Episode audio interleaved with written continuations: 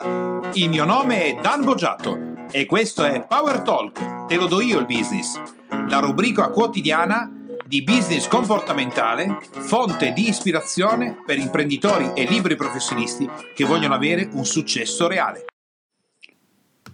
A questo punto il cliente è contento e basta così, siamo arrivati alla settima legge. La settima legge è cosa deve fare il marketing affinché il cliente riordini continuativamente, cosa deve fare il marketing affinché il cliente diventi un fan, cosa deve fare il marketing affinché noi possiamo fare i passaggi successivi per aiutare al massimo i nostri clienti a ottenere il massimo risultato con il nostro prodotto e il nostro servizio.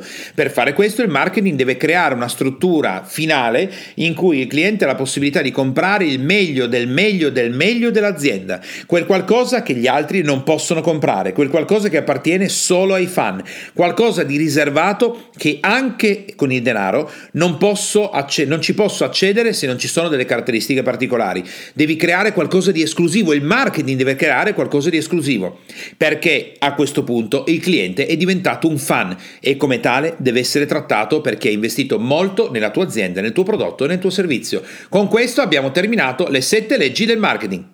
Se ritieni che questi podcast siano di ispirazione per il tuo business, puoi andare su www.dambogiatto.com e ottenere altri contenuti importanti, anche più estesi, per il tuo business. Ciao e a domani!